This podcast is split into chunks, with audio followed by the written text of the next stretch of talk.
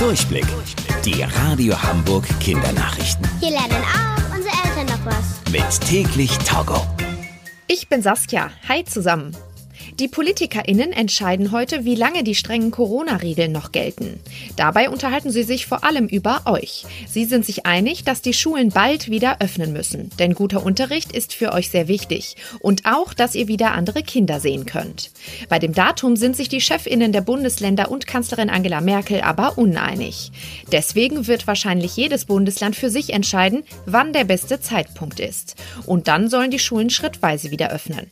Also, dass ihr nach und nach zurück zurück in die Schulen geht, anstatt alle auf einmal. Die GrundschülerInnen dürfen dann wohl als erstes wieder hin. Das Bundesland Sachsen hat zum Beispiel angekündigt, schon am Montag die Grundschulen teilweise wieder öffnen zu wollen.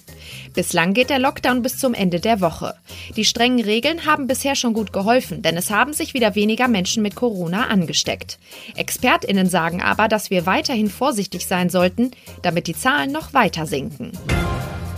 In einer Grundschule in Thailand waren die Affen los. Die Affen haben nämlich eine Poolparty im Schwimmbad der Schule gefeiert. Sie sind durchs Wasser geplanscht und haben die Mülleimer nach Essen durchsucht. Das sah zwar witzig aus, aber in Thailand sind die Affen jetzt immer häufiger so frech und machen Ärger.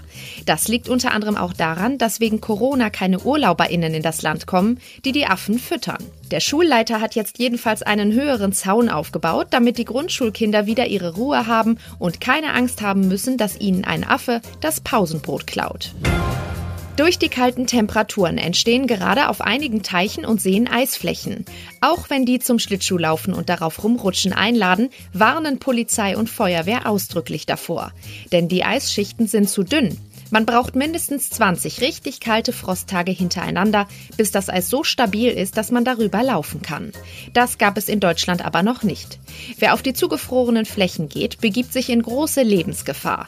Denn die dünnen Eisflächen können brechen und dann landet man in dem eiskalten Wasser. Die Radio Hamburg Kindernachrichten. Mit täglich Togo.